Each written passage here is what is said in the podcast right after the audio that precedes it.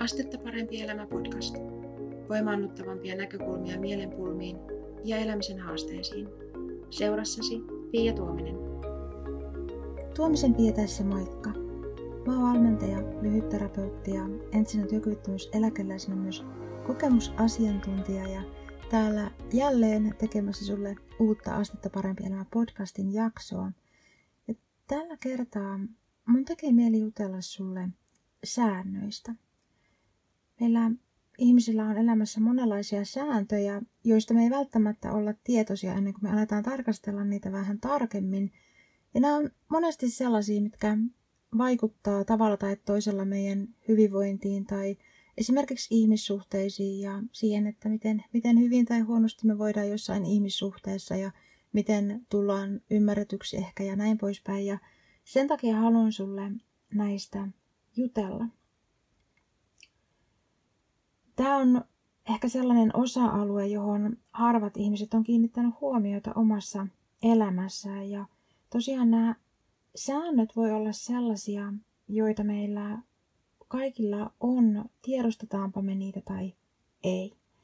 Tärkeä kysymys niin kuin sääntöihin liittyen, semmoinen mikä vaikuttaa mun kokemuksen ja näkemyksen mukaan myös hyvinvointiin paljon, niin on esimerkiksi se, että mitä täytyy tapahtua, jotta sä voit tuntea hyvää oloa.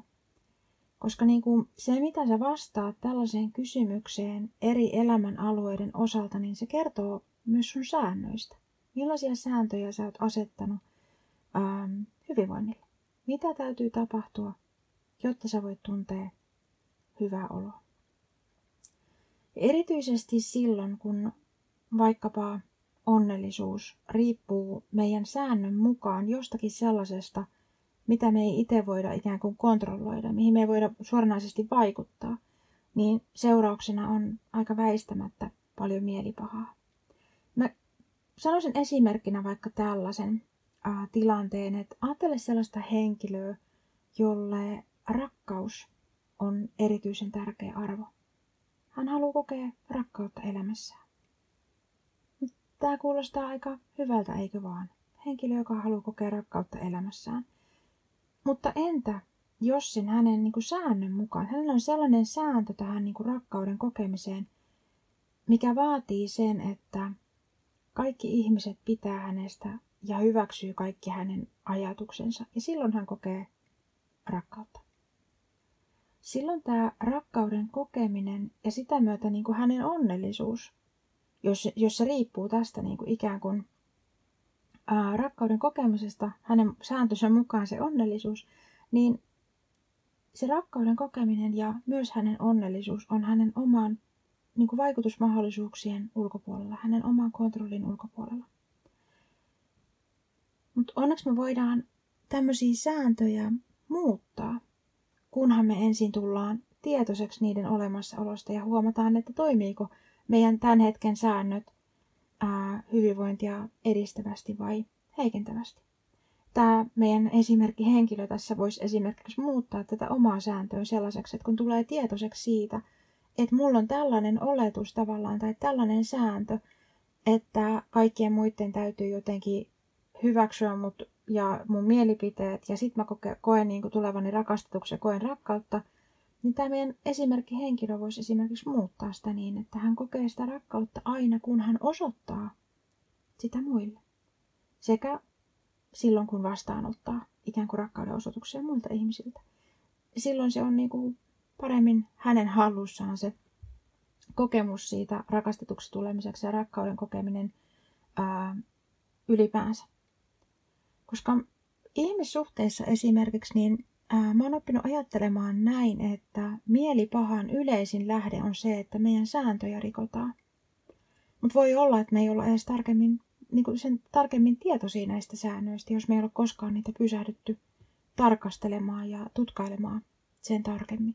Jos me ei olla itse tietoisia niistä, niin on aika todennäköistä, että meidän läheisetkään ei ole tietoisia siitä, että millaiset säännöt meidän ajatuksissa ohjaa sitä, että onko joku asia hyvä vai ei, onko parisuhteessa asiat hyvin vai ei, onko perheessä asiat hyvin vai ei.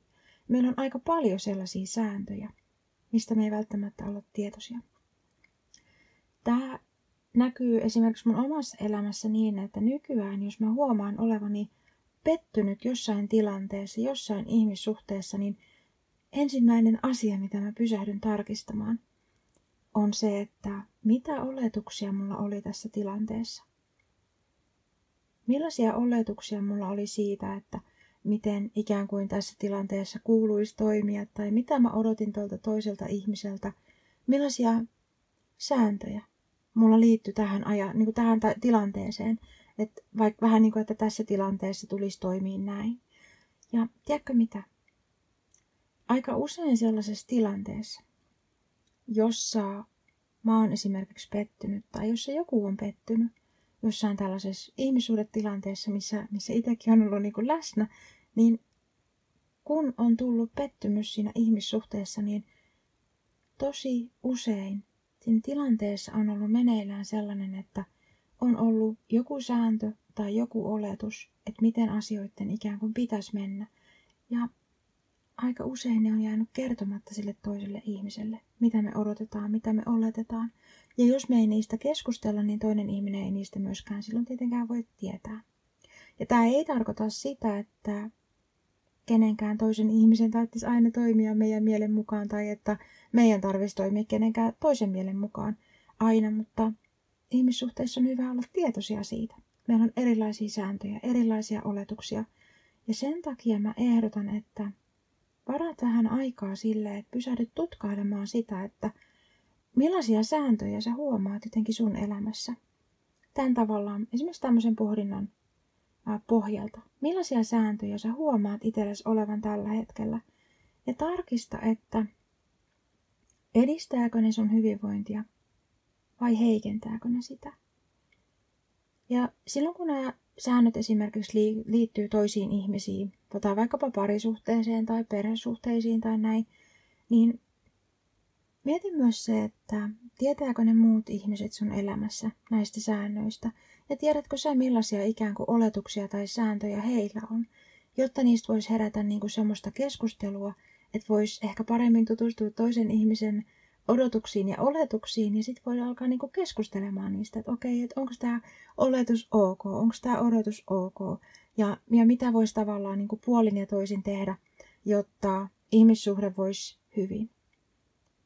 Tämmöisiä ajatuksia minussa heräsi tällä viikolla, kun mietin, että mikä olisi sellainen aihe, mistä olisi jotenkin tärkeää puhua.